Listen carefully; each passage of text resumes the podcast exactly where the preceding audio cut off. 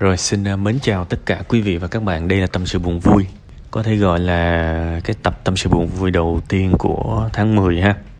Nói chung là chớp mắt xíu là cuối năm, chuẩn bị chớp mắt một xíu nữa cái tới Noel, chớp mắt một xíu nữa tới Tết.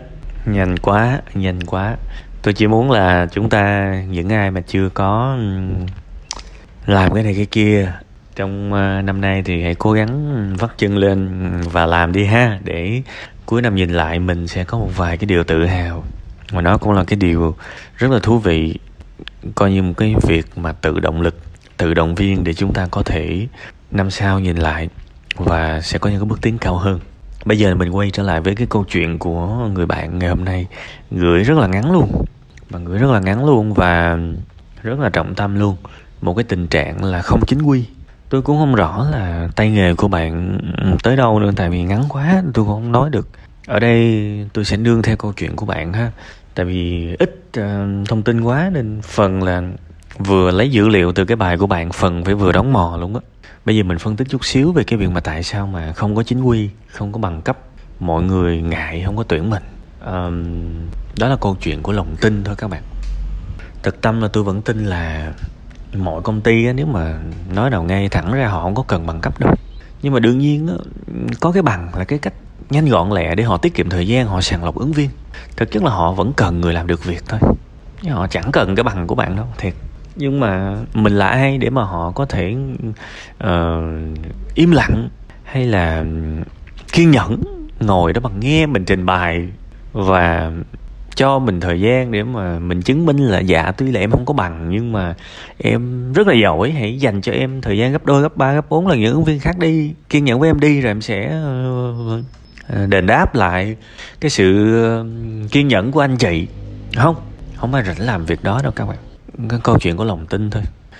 Những cái công ty lớn hàng ngày họ nhận được mấy chục cái hồ sơ, họ rảnh đâu mà họ ngồi họ chờ, hoặc là họ phải đọc những cái hồ sơ mà không có đạt chỉ tiêu, đúng không?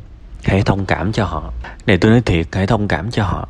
Vì chính bạn cũng vậy thôi. Bây giờ tự nhiên cái có người xa lạ, bạn không quen không biết, tới nhà bạn xin ở nhờ, sao bạn dám được. Bạn chỉ dám tin những cái người mà bạn tin tưởng, người thân, người quen, hoặc là họ có những cái tờ giấy nào đó giới thiệu là họ là người đủ an toàn để bạn cho họ vô ở.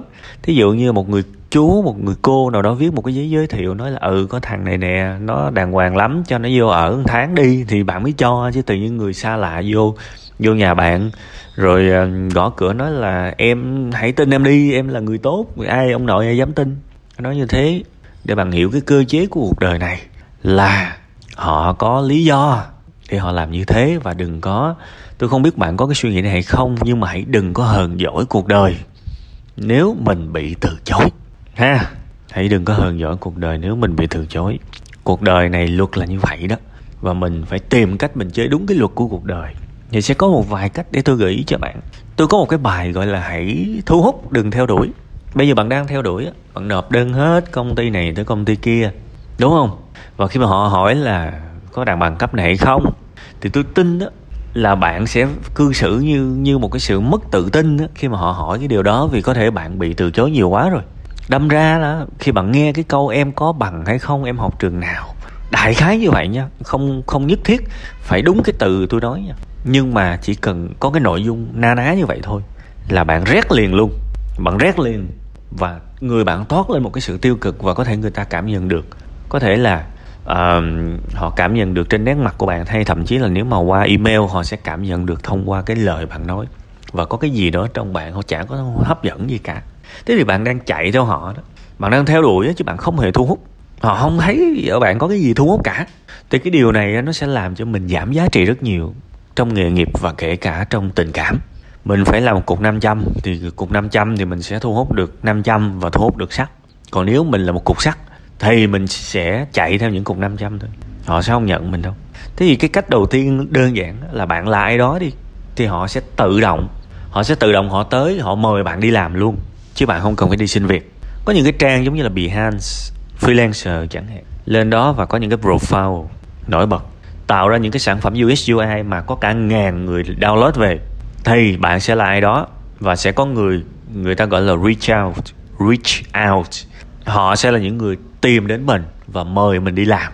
Tôi đang nói những thứ rất khó, nhưng nó khả thi và rất nhiều người có việc bằng cách đó. Khi bạn có một cái hồ sơ nổi bật ở những cái trang về UX UI, không ai còn quan tâm bạn có bằng cấp hay không nữa. Họ chỉ biết thằng này làm được việc nè, sản phẩm của nó mấy ngàn lượt download, cả chục ngàn lượt view, hồ sơ đẹp, ok, xong mình cũng thử gửi một cái email kêu nó đi làm. Đấy, đơn giản vậy thôi. Nên đó là cái luật chơi. Thế thì bạn phải kiếm một cánh cửa khác. Cánh cửa đi xin việc không được thì phải mở cánh cửa khác, chứ không phải là mở không được cánh cửa này là ngồi đó khóc. No, thiếu gì cách, đúng không? Thiếu gì cách. Lên Google gõ cách để làm một người freelancer thành công, cách để có một hồ sơ nổi bật ở trên những cái trang tuyển dụng, ví dụ vậy, cách để lên top ở trên những cái trang giống như là Behance, rất nhiều. Và lại phải đau khổ, vất vả một lần nữa để leo lên một cái bậc thang nào đó. Nên thành công nó khó, nhưng một khi đã thành công rồi thì không quay lại cái ngày khốn khó như bây giờ được đâu, yên tâm.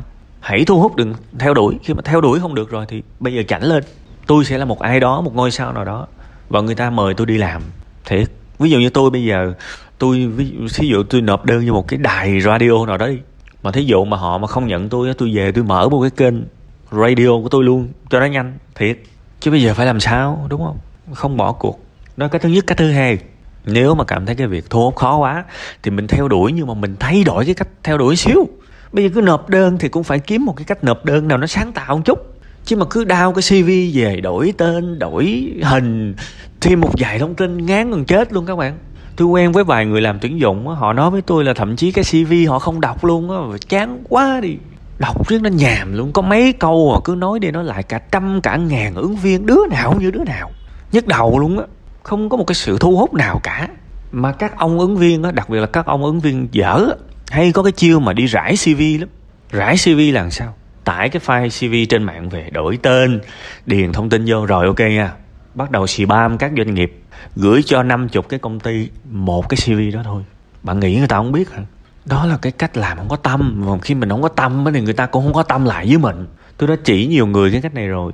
Thích công ty nào, nghiên cứu công ty nào, hãy viết cái CV dành riêng cho công ty đó. Đọc thật là kỹ cái phần job description của họ, coi họ cần cái gì, và trong cái CV của mình hướng tới cái đó giùm tôi cái. Hướng tới. Và để đừng mất thời gian của nhau, ghi rõ luôn là em học từ trung tâm, em không có bằng cấp, nhưng em có sản phẩm này nè, 1, 2, 3, 4, 5. Và em tin là những sản phẩm này có thể đáp ứng được yêu cầu của công ty. Gửi đi, cái xác suất phải cao lên chứ. Cuối cùng hết tiên trách kỹ, hậu trách kỹ một lần nữa. Mình rất là do mình đậu cũng do mình, đúng không? Thiếu gì cách để chinh phục người ta. Sao không thử làm mấy cái sản phẩm của mình đi, đính kèm luôn trong cái đó. Nè em làm nè, đó, công ty này yêu cầu này đúng không? Ok em làm y vậy luôn nè, anh chị coi thử. Rồi họ thấy được, ok đi làm. Thậm chí họ khỏi test mình luôn. Công ty lớn có thể họ không tuyển, nhưng công ty vừa bảo đảm tuyển.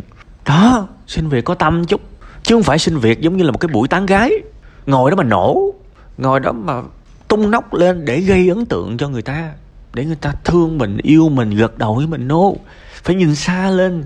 Đi tìm việc, đi tìm công việc, xin việc là mình phải chứng minh cho người ta thấy là mình làm được, và vào đó mình làm được luôn, và lâu dài. Chứ phải cho người ta xây dựng luôn cái hình ảnh tươi đẹp, tuyệt vời, để người ta nhận mình vô trước đi rồi tính gì tính. Thì không phải. Mấy ông nội mà làm nhân sự là sợ nhất là mấy cái thành phần đó. Trời ơi, gây ấn tượng quá trời quá đất luôn, cuối cùng vô thử việc làm không được, mất thời gian của người ta. Các bạn biết là đăng tin lên những cái trang Việt Nam Quốc này nọ rất là tốn kém, chứ đâu phải là ít tiền đâu. Mà các bạn thấy có những doanh nghiệp họ đăng quá năm luôn, và họ khóc tiếng máng luôn. Tại vì trời ơi, tụi tôi có tiền, tụi tôi có vị trí trống, nhưng mà mấy ông cô nội vô làm không có trụ được. Mấy ông cô nội muốn lương bao nhiêu tụi tôi cho hết, nhưng mà mấy ông cô nội không đủ năng lực. Thế cứ tuyển quanh năm mà nhức đầu thấy bà luôn. Các bạn tưởng đâu là bên nhân sự họ thích tuyển lắm hả? Phiền thấy bà luôn chứ. Và đặc biệt là một cái nhân sự mà vô mà làm được rồi, họ muốn cái người đó ở lại lắm các bạn. Họ muốn ở lại lắm. Tại vì tuyển mới nó phiền lắm. Tuyển mới nó tốn bao nhiêu chi phí cho doanh nghiệp. Chi phí đăng lên mấy cái tin tuyển dụng, chi phí phỏng vấn, chi phí đào tạo. Rồi thậm chí có những cái rủi ro nữa. Cái người mới vô làm hư này hư nọ, có khi phải 3 tháng hay là nửa năm họ mới làm quen được. Các bạn thấy bao nhiêu chi phí doanh nghiệp. Doanh nghiệp họ thèm cái người có trình độ gần chết luôn á, chứ họ không có ham tuyển dụng đâu các bạn. Nên các bạn cũng phải nhìn thấy được cái điều đó ở doanh nghiệp. Các bạn viết một cái CV cho họ cái sự yên tâm. hiểu người ta và cho người ta cái sự yên tâm, viết một cái CV dành riêng cho cái công ty đó, dành 1 tuần 2 tuần để viết một cái CV, chứ không phải viết một cái hời hợt. Người ta từ chối các bạn hết các bạn ơi, người ta trên các bạn một cái đầu. Các bạn chỉ biết người ta thôi. Các bạn chỉ biết công ty đó đang tuyển và cái email đó là email của phòng nhân sự vậy thôi. Nhưng mà người ta đó, một ngày người ta nhận cả 100 cái email thì họ phải có một cái bảng xếp hạng trong đầu của họ, chứ mắc gì họ phải nhận một cái người mà ở cái hạng thứ 99. Nhận cái người đó làm chi? Họ phải có một cái bảng xếp hạng và họ sẽ nhận những cái người từ hạng nhất trở xuống, hạng 10 chẳng hạn. Thì khi mà bạn bị từ chối thì bạn cũng phải hiểu là bạn đã ở một cái hạng thấp lắm trong cái đầu của người ta. Thì mình phải biết để mình làm sao để mình trồi lên trên cái bậc cao hơn chứ. Nên tôi bây giờ nói thiệt, tôi mà gặp em này em kia em nói là em đã gửi rất nhiều công ty rồi mà không công ty nào nhận em, thì tôi hỏi liền: em gửi vì sao? Em gửi gì vậy? Em có biết cái CV là một cái cơ hội để gây dựng lòng tin, chứ cái CV không phải là cái nơi để điền thông tin vô cho có. Trời ơi, đó là cái cơ hội các bạn. Phải làm hết sức có thể để gây ấn tượng bằng sự thật, những gì mình làm được. Ví dụ công ty đó, cái bộ nhận diện thương hiệu của họ là vàng và trắng đi, cái CV thiết kế màu vàng màu trắng cho tôi. Trời ơi là trời, phải cho người ta thấy là tôi rất muốn làm ở công ty này. Và nó không chỉ là câu chuyện năng lực mà là câu chuyện tình cảm. Tôi rất muốn làm công ty này và tôi vô cùng chỉnh chu. Người ta sẽ cảm nhận được cái điều đó bạn. Nó còn là cái năng lượng nữa. Người ta sẽ giống như một cái xui khiến nào đó vậy các bạn. Người ta lướt qua cái email của bạn, tự nhiên người ta sẽ muốn dừng lại, người ta sẽ đọc lại nhiều lần. Kể cả bạn đang ở cái hạng 15, người ta tuyển 10 người đi, bạn đang ở hạng 15, một cái điều gì đó thôi thúc họ sẽ quay trở lại và đọc cái email, cái CV của bạn. Cái CV là cái mở đầu câu chuyện đấy. Đằng này cứ điền vô, tải form về điền chán chết đi được.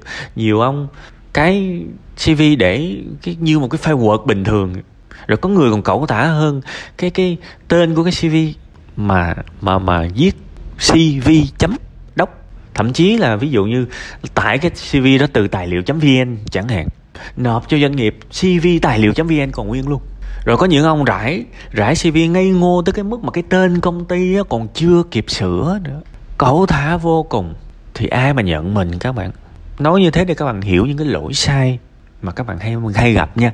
Đụng vô một cánh cửa, đóng chặt, ngồi đó khóc, ok là bình thường. Nhưng phải biết quay trở lại và cải thiện lại bản thân mình. Những cái cú tát của cuộc đời á, nó là phần thưởng hay là một cái lời nguyền hay là một cái hình phạt, nó tùy thuộc vào mình hết các bạn. Nó tùy thuộc vào các bạn hết. Các bạn có muốn cải thiện mình hay không? Các bạn có muốn chinh phục cái công ty tuyển mình hay không? Hay là các bạn chọn cái cách nhàn nhất có thể là điền đại điền đùa vào mấy cái CV, mấy cái mẫu sẵn á, điền đại điền đùa rồi nộp, rồi chờ một cái sự may mắn? Không có. Bi kịch của những cái người đi làm ở cuộc sống này không phải là tệ hay là tốt đâu. Bi kịch của họ là 2 chữ đại trà, mà tôi đã có nói trong một cái video rồi đó. Bi kịch của các bạn là 2 chữ đại trà, vì đại trà đồng nghĩa với việc muốn thay thế lúc nào cũng được. Đại trà đồng nghĩa với việc có cũng được, không có cũng không sao. Khi các bạn rớt vào cái nhóm đại trà, người ta ghét bạn, người ta có thể đuổi bạn nghỉ. Tại vì sao?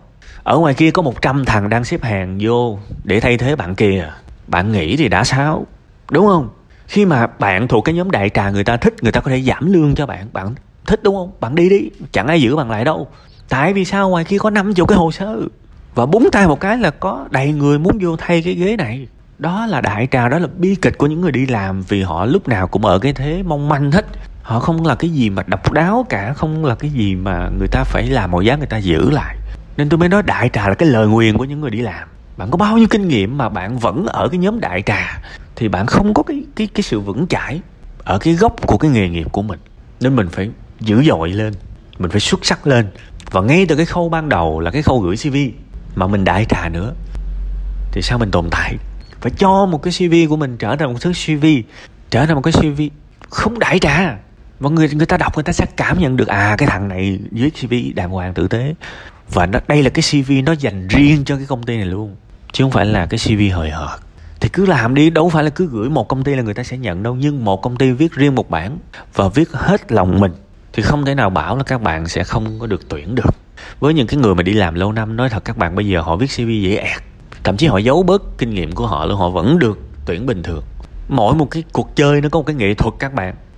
Cứ mà dựa vào may mắn riết chừng nào mới thành công được nha. Nên cái bài này tôi không chỉ dành cho bạn mà tôi còn dành cho rất nhiều những người trẻ đang chơi vơ, đang chờ những cuộc gọi của doanh nghiệp, đang nộp đơn và ngày ngày ngáp lên ngáp xuống để chờ sự thương xót từ các công ty. Thì các bạn phải tự thương xót các bạn trước. Các bạn phải biến mình trở thành cái gì đó lấp lánh và đặc biệt thì người ta gọi bạn đi làm nhanh lắm. Và đến một giai đoạn thậm chí bạn lựa công ty luôn. Tôi đã biết những người, các bạn, đây là câu chuyện có thật. Thực ra là khi mình chọn những mối quan hệ á, thì xung quanh mình toàn là bài học thành công không à.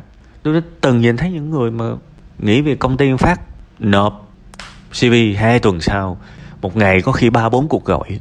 Và thậm chí có những công ty mình không nộp CV mà họ vẫn gọi. Có thể là thông tin nội bộ bên headhunter, hoặc có thể là đã có một cái nơi nào đó họ mua bán thông tin ứng viên, và có mấy công ty khác nó tiếp cận được cái nguồn data đó và nó gọi, nó mời đi làm luôn. Bạn giỏi bạn sẽ được săn đuổi. Vậy thôi, cố lên nha.